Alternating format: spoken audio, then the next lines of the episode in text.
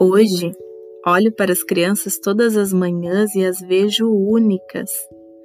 Penso que cada um dormiu de uma forma, cada um se alimentou de um jeito, que as particularidades de cada família em seu íntimo podem estar refletidas na criança que estou recebendo hoje.